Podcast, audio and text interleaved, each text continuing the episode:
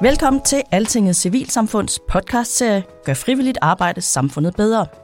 Vi bliver alle sammen ældre, og heldigvis, som det siger regeringen, men det gør de frivillige også. Ikke bare i gennemsnit, men ældre udgør også en stigende andel af det samlede antal frivillige. Dagens tema er noget, som alle frivillige organisationer forholder sig til. Nogle synes, det er en katastrofe og prøver at ændre det. Andre ser det mere som et vilkår, de må agere i. Og hvad enten man er på det ene eller det andet hold, er det et faktum, at sammensætningen af frivillige er under udvikling. Men er den såkaldte seniorisering af frivilligsektoren et problem? Hvorfor eller hvorfor ikke? Og skal vi gøre noget ved det? Det prøver vi at blive klogere på i dagens podcast, hvor vi spørger, hvem er fremtidens frivillige? Jeg hedder Gitte Ballenstedt og er redaktør på Altinget Civilsamfund.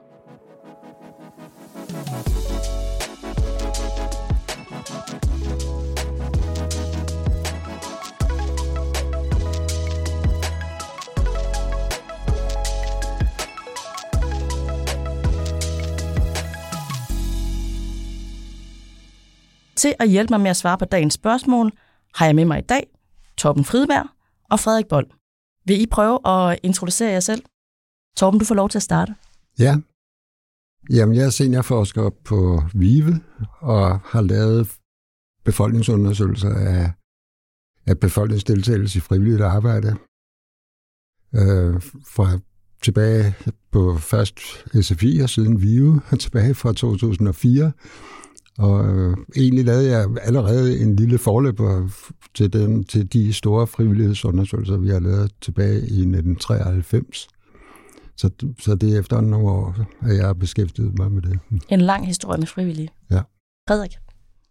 Jamen, jeg er jo øh, stifter af Ingerfær, som er en konsulentvirksomhed, der, der udelukkende er beskæftiget med frivillige organisationer. Så til daglig så øh, øh, har jeg og mine seks kollegaer jo travlt med at øh, møde, uddanne, hvad hedder det, hjælpe med foreningsudvikling i både store og små øh, frivillige organisationer. Det spænder jo bredt over de mange sektorer, der er, så det er jo alt fra det sociale område til beredskabet til idrætsområdet. Så, så på den måde, så, øh, så vandrer jeg meget rundt i, øh, i landskabet, som, øh, som Torben han øh, undersøger så ganske fint. Og sådan lige i forhold til, til dagens tema omkring fremtidens frivillighed, så er det jo noget, vi øh, i den grad har beskæftiget os med øh, de sidste par år i, øh, i Ingerfærd. Og blandt andet så er vi, øh, så er vi rådgiver på et øh, nyt stort projekt, som Nordea-fonden har støttet for øh, bedre psykiatri og høreforening og nyreforening, hvor man øh, blandt andet skal, skal prøve at undersøge, er der nogle andre organiseringsformer, som kan imødekomme øh, noget af den her demografiske udvikling, som, øh, som jeg også tænker, vi skal tale om i dag. Det tænker jeg i hvert fald, vi skal. Jamen, velkommen til jer begge to, og tak fordi I vil være med. Torben, vil du ikke starte med at folde min lidt overfladiske introduktion ud omkring udviklingen af frivillige? Hvad er det, der sker, øh, som har med aldersforskydning at gøre? Jo, traditionelt så har der været mange frivillige i alle aldersgrupper, må man sige. Øh, men der, hvor der var hvor befolkningen har været særlig flittige til at deltage i frivilligt arbejde, det har været sådan i 35 til 45 års alderen, hvor, hvor det er børnefamilier, der bliver trukket ind i frivilligt arbejde, ikke alene på grund af deres egne interesser, men også på grund af børnenes interesser. Og øh, det er det sådan set stadigvæk øh, den, den midtergruppe, som er de allermest flittige til at deltage i frivilligt arbejde. Men i de senere år, så er der også sket noget andet, nemlig at det er blevet flere og flere ældre. Og det starter sådan set ved 65 års alderen. Det starter med, at folk går på pension. Og øh, flere og flere har overskud til at gå ind i og yde en eller anden frivillig indsats et eller andet sted. Øh, og det betyder jo så, at vi har set en, en seniorisering, som vi har kaldt det lidt, øh, af, af bestanden af frivillige. Fordi øh, gennemsnitsalderen blandt de frivillige er sådan set steget ret kraftigt fra en cirka 44 år i 2004 til, øh, til 52 år i 2020. Samtidig har vi set en lille tendens til, at, at det er færre i de yngre årgange, der laver frivilligt arbejde. Så, så vi får en lidt anden sammensætning rent aldersmæssigt af, af hvem det egentlig er, der er aktiv i frivilligt arbejde. Mm. Okay. Så øhm, Frederik, det tænker jeg, at det har I jo også noteret jer over hos jer, der hvor I går rundt. Og jeg tænker, at øh, dem, I arbejder med, især har noteret sig den her udvikling. Ja. Hvad synes de om det? Uh, ja, det er jo et svært spørgsmål, hvad de lige synes om det, men, men man kan i hvert fald sige, at de frivillige organisationer, især de landsdækkende, som vi arbejder med øh, lige for tiden, den, den udfordring, de kigger ind i, den, øh, den handler rigtig meget også om seniorisering, men ikke fordi, at øh, alder nødvendigvis i sig selv er særlig problematisk. Det er mere fordi, de er meget optaget af at kunne opretholde en landsdækkende organisering med lokale foreninger eller lokale afdelingsbestyrelser rundt omkring i landet. Og øh, noget af det, som, øh, som de bokser rigtig meget med, det er at få fyldt de tomme stole op ude i bestyrelseslokalerne lokalt. Øh, og, og vi kan se øh, kvalitativt, når vi undersøger øh, de eksisterende fri, altså de nuværende frivillige ude i deres organisationer, så er de egentlig mere end klar til at give det videre. Der er bare ikke så mange at give det videre til. Øh, og det er der nogle forskellige forklaringer på. Noget af det, vi øh, har lavet, vi har jo ikke lavet så grundige befolkningsundersøgelser, som Torben han står ovenpå, men, men til gengæld, så når vi laver en frivillig undersøgelse i en organisation, så gør vi det på samme måde hver gang. Så vi har lige udgivet sådan en tværgående, øh, en tværgående undersøgelse, hvor vi kigger øh, på tværs af cirka 30 frivillige organisationer. Øh, og det siger i hvert fald noget om de 30 organisationer. Måske kan det også sige øh, lidt øh, om, om det, andre står i. Og noget af det, vi kan se, når vi prøver at krydse alder med, øh, hvad er det for nogle opgaver, som frivillige de løser, øh, så kan vi se, at øh, når man sådan bevæger sig gennem generationerne fra de unge til, til de ældre op til mellemkrigsgenerationen, så finder vi flere og flere, eller en større og større andel af frivillige i bestyrelseslokalerne. Hvis jeg sådan skal prøve at forklare det, øh, fordi nu kan folk jo ikke se den flotte graf, jeg står og kigger på lige nu. Så hvis vi havde en pose med, øh, med frivillige i, øh, i mellemkrigsgenerationen, det vil sige over 77 år, der er 100 frivillige ned i den her pose, så vil 86 af dem øh, lave bestyrelsesarbejde. Hvis vi havde en pose med, med frivillige, øh, hvad hedder det, i alderen 16 til 26 år, øh, og, og stak hånden ned, så vil kun øh, 17 af dem lave bestyrelsesarbejde. Og, og, og man kan sige, at mellem de to punkter, der går faktisk bare en lige linje. Så der er sådan en tendens, kan vi se i vores undersøgelse i hvert fald, til at, at, at alder har en betydning for, hvad er det for en slags frivilligt arbejde, man laver. Så jeg tænker, der er sådan et, en nuancering i forhold til seniorisering. Øh, for det er ikke nødvendigvis et, et, et problem i sig selv, tænker jeg, men, men der, hvor det bliver problematisk i organisationerne, det er det her med, at det er bestyrelseslokalerne, der er svære at fylde op, som, som vi ser det i hvert fald. Torben, kan man se noget i dine undersøgelser om, hvad det er for typer af frivilligt arbejde, som bestemte aldersgrupper foretrækker? Altså lidt det, det samme som Frederik zoomer ind på med bestyrelsesarbejdet. Ja, det, det kan man godt. Altså det er helt klart, at, at de mere aktive ting at være instruktør for endnu yngre medlemmer og så videre. Det, det er jo de unge, der, der bærer det i virkeligheden. Ikke? Og, og, og det mere organisatoriske arbejde og ledelsesarbejde, der er der en, en større repræsentation af de ældre overgange, så det er jo helt klart, at der er det. Så der er en, en bekymring, hører jeg lidt, Frederik, hos dig, for at man ikke øh, kan fylde de der bestyrelseslokaler op Jamen, jeg tænker egentlig, øh, nu har jeg lige tilladt mig at tage nogle tal fra Danmarks Statistik også i forhold til sådan den demografiske, ikke udvikling, men bare hvordan ser landskabet egentlig ud øh, nu her. Øh, og i, øh, i 10 af landets kommuner, der øh, stiger antallet af danskere over 57 år, altså koncentreret omkring de store byer. I alle landets kommuner, der stiger antallet af danskere over 57 år. Så det vil sige, at der er rigtig mange kommuner, som faktisk oplever et fald øh, af øh, altså bare danskere under 57 år. Det vil sige, at rekrutteringsgrundlaget for de frivillige organisationer, det ændrer sig også. Så jeg vil våge den påstand, der er lidt mere konkurrence omkring de generationer, som Torben også øh, fortæller om, er faktisk de meget aktive, øh, fordi der er flere organisationer, der prøver at, at hive dem med i bestyrelsesarbejdet. Det er i hvert fald sådan, som vi oplever det. Mm. Øh, altså når øh, du siger, at din, øh, dem du samarbejder med, Frederik, de har den her bekymring. Kan du så sige noget om, hvad er det, man prøver på at gøre ude i organisationerne og foreningerne for at øh, tiltrække flere unge til bestemte typer opgaver? Ja, så det er lige, hvem de unge er. Yngre? ja, de yngre tror jeg måske er mere, mere præcist.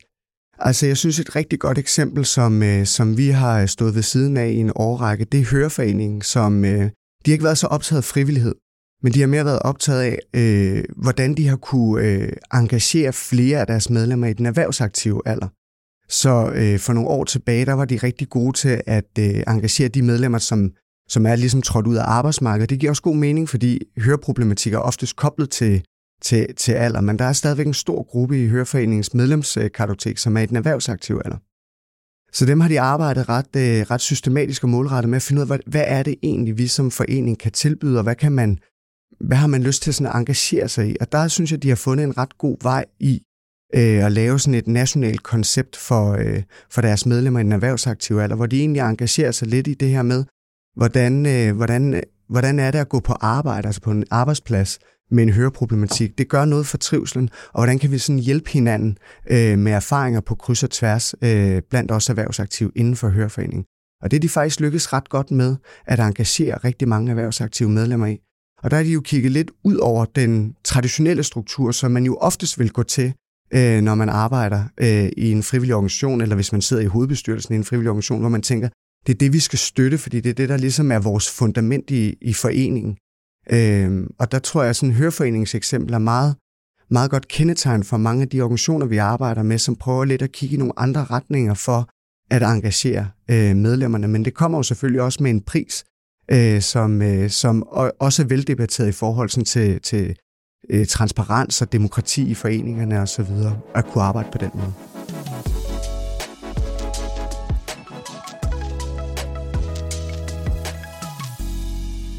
Torben, jeg vil gerne lige spørge dig om, øh, altså lidt populært sagt, er det her klogt? Fordi det, jeg egentlig vil spørge dig om, det er, er det her en udvikling, du tænker, der vil fortsætte? Altså den her aldersforskydning? Det tror jeg egentlig, at vi vil se i en, i en periode, i, i en vis periode fremover i virkeligheden, for det er, er dels er det jo nogle store årgange, der går på pension nu, øh, og, og det spiller jo tilbage på det, som Frederik sagde, at det, der er lidt færre i de yngre årgange at rekruttere iblandt. Ikke? Så det, det vil jo selvfølgelig jævne sig lidt, men i nogle år endnu vil vi se rigtig mange nå pensionsalderen, hvor nye årgange af, af pensionister kommer med en masse ressourcer i form af godt helbred og gode, øh, mange kvalifikationer fra uddannelses, uddannelsesmæssigt og for det erhvervsarbejde, de har lavet, mens de var aktive. Så det er et Så, svar baseret på demografien i befolkningen, som vi ser nu, og som den formentlig, som den jo holder sig de, ja, de næste det, år. Det, ja. det, der vil sikkert, vi vil se et, et opskud fra det i nogle år endnu, hvor, hvor mange ældre synes, at de har et overskud at give af. Ikke? Mm. Jeg kunne godt tænke mig at holde lidt fast i det her med demografien og årsagen, fordi man kan jo spørge, når der er en større andel af ældre af den samlede frivillige flok, øh, relativt set, om det så har noget at gøre med det her med demografi, at vi bliver ældre, og øh, alder, eller om det har noget at gøre med forskellige generationers lyst og tilbøjelighed til at være frivillige. Og det er jo blandt andet det, I har nørdet ret meget ned i, Frederik. Så jeg starter lige med at spørge dig, er det det ene, eller er det det andet? Måske er det begge dele. Det var jo et forholdsvis langt spørgsmål, øh, du slipper afsted med det, Kitte. Jeg skal lige prøve at se, om jeg kan, kan samle et, et, et svar til det det. Det vi kan se i vores kvalitative undersøgelser, når vi, vi går ud og spørger potentielle frivillige de organisationer, vi arbejder for. Og det, de sådan ret entydigt peger på, det er øh, et langt større behov for fleksibilitet øh, og et langt større behov for individualisering. Og sådan et, et skønt lille eksempel, jeg har gået og samlet op for, øh, for mit arbejde med en lille forening i Odense, der hedder Seniorhus Odense, det er, at, at, at sådan en lille diskussion som, øh, hvad skal der egentlig være nede i caféen til de nye eller de unge seniorer? Er det nok, der er øh, den der øh, tjærekaffe på kanden, lidt karikeret sagt, eller skal der kunne serveres en kaffe latte nede i, øh, i caféen, fordi det fordi den anden måde, man bruger det på, det tænker jeg faktisk er en meget fint eksempel på noget af det, man skal være opmærksom på med kommende generationer. Altså, de nødvendigvis ikke bare træder ind i det eksisterende, kommer og tager over på det, andre de har gået og udviklet og lavet med aktiviteter og måder, de gør ting på. De vil formentlig ind og sætte øh, deres eget præg på tingene. De er meget mere optaget af at indgå i nogle interessefællesskaber, og de er lidt mere optaget af midlertidighed. Og hvis jeg lige må prøve at hoppe helt tilbage til den unge generation, fordi der vi, dem har vi jo også spurgt i vores øh, frivillige undersøgelser. Hvad er det egentlig, der er vigtigt for dem? Og, og det vi kan se på tværs af generationer, det er for eksempel kravet om rummelighed, om mangfoldighed og kravet om fleksibilitet og muligheden for at kunne engagere sig på forskellige måder. Det er signifikant meget højere i den her generation end i andre generationer.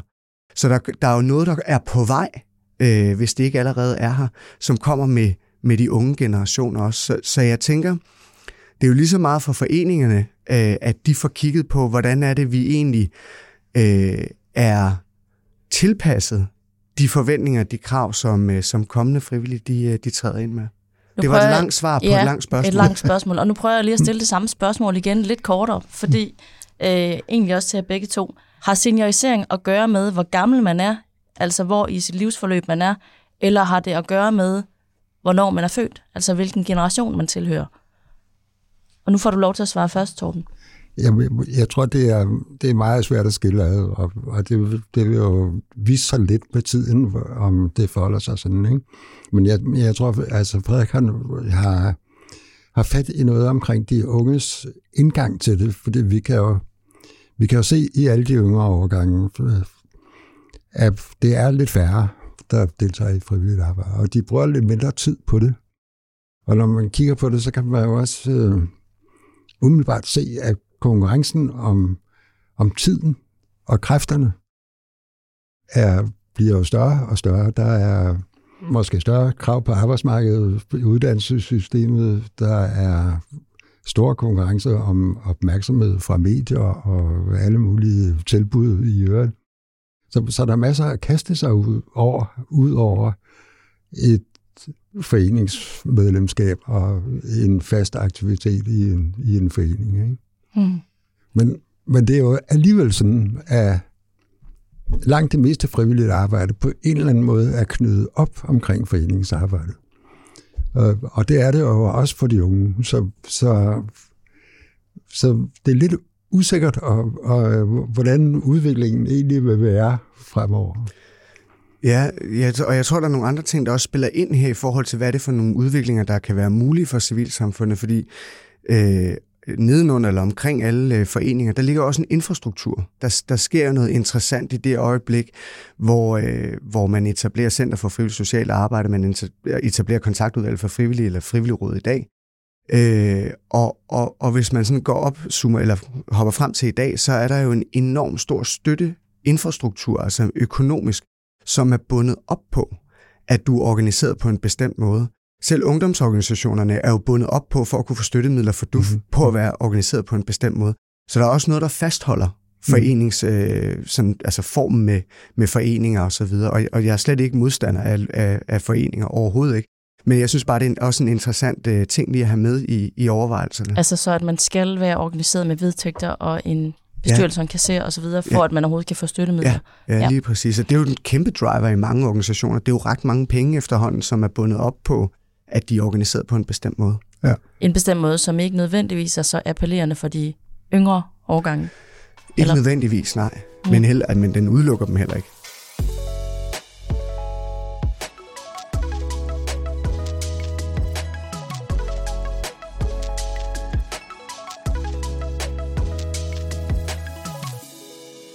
Altså, jeg hører, at øh, I kan ikke blive uenige om, øh, hvorvidt det her det er godt eller skidt, for der er ikke nogen af jer, der kommer til at sige, at det her det er virkelig skidt. Øh, så så langt så godt. Men Frederik, du møder alligevel nogen, der synes, at de skal gøre noget i anledning af den her udvikling. Kan du ikke øh, prøve at fortælle os, hvad det er, øh, dels de selv synes, de skal gøre, og hvad I råder dem til at gøre? Jo, men der er jo ligesom, for mange organisationer, der er to veje at gå her, øh, som jeg ser det. Man kan gå den vej, hvor man øh, siger, jamen vi tror, på, at den her organisering med lokale, for nu bliver det jo meget på de landsdækkende organisationer, jeg taler ud fra lige nu. Øh, vi tror meget på den her organisering med de formelle rammer, øh, med vedtægt, eller det kan være som et udvalg med et kommissorie osv. Vi tror på, at det er den rette vej. Det vil vi gerne øh, investere i så, så vil organisationerne jo typisk begynde at investere i at have flere frivillige konsulenter. Øh, de vil begynde at investere i mere træning, efteruddannelse til frivillige, for at de kan varetage de opgaver, som jo også bliver mere og mere komplekse, når man sidder i en lokal afdelingsbestyrelse osv. Så det er jo en vej at gå. Øh, og den, den vej, den er Red Barnet for eksempel gået, og de er gået den ret flot. De lykkes ret godt med det her. Øh, men, men det kommer jo også med en pris, fordi det er jo, det er jo, det er jo tid og ressourcer brugt øh, på, på, øh, på at arbejde på den her måde. Så det er sådan en vej øh, at gå i det, og den anden vej at gå i det, det er jo så lidt måske aller høreforeningen, hvor man sådan tænker, okay, hvordan kan vi organisere nogen sådan lidt mere bottom-up på baggrund af noget, der virkelig er et behov hos vores medlemmer. Øh, og hvordan kan, vi, hvordan kan vi lade dem være med i at finde ud af, hvad for en organisering, der, der svarer bedst til dem? Så det er jo mere inspireret af nogle af de, øh, nogle af de eksempler, som, som efterhånden vel er et folkeeje med, med hvad hedder det, næstehjælperne og venligboerne osv. Altså hvor det bliver sådan lidt mere løst organiseret, øh, men dog trods alt stadigvæk en organisering af nogle mennesker, som, som vil noget for og med hinanden. Så det er sådan lidt de to veje, der er at gå i det.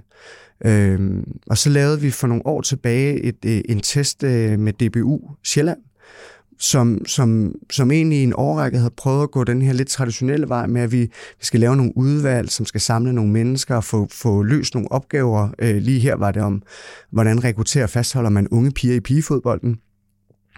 Og, øh, og det, det fik aldrig rigtig flyvehøjde at gøre det på den her måde, til trods for, at de faktisk havde prøvet rigtig mange gode ting og husket at afsætte midler og alt det her.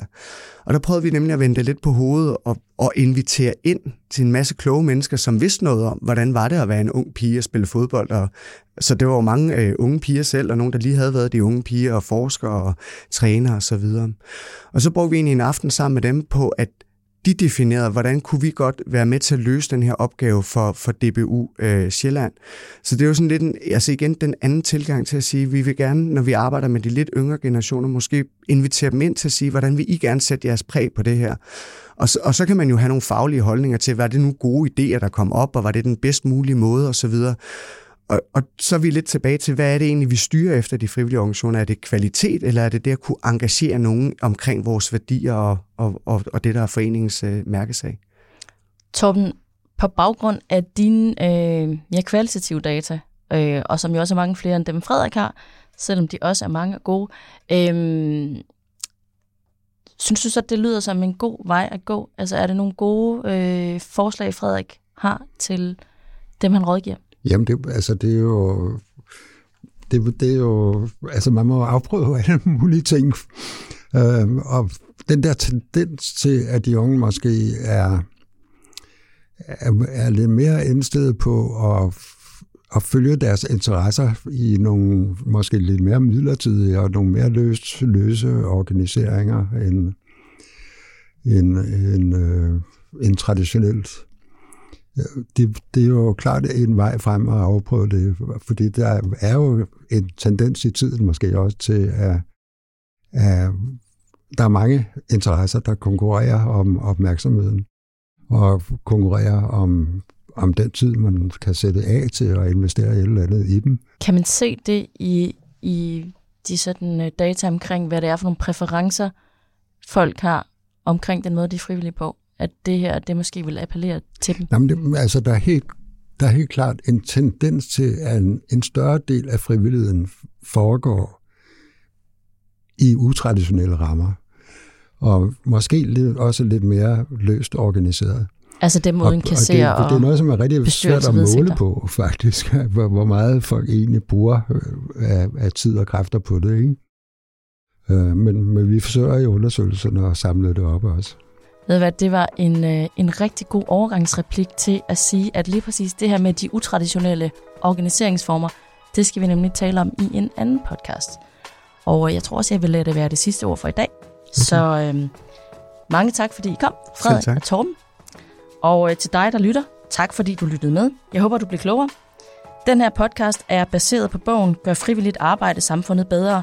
Og det spørgsmål har en række forskere brugt en hel bog på at svare på. Og i den her serie, så dykker vi ned i nogle af bogens temaer. Jeg håber, at du vil lytte med i de kommende afsnit.